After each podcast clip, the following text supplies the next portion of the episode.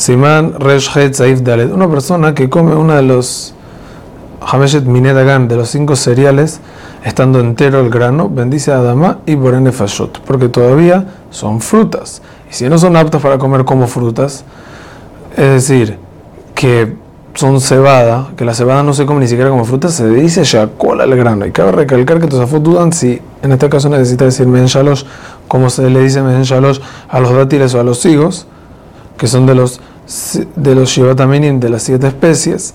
Entonces mejor dice Tosfot que los comamos dentro de la cebada y así trae los poskim. Estos cinco cereales solamente se convierten en mesonot cuando no son más frutas sino harina, es decir, cuando las pisan o trituran.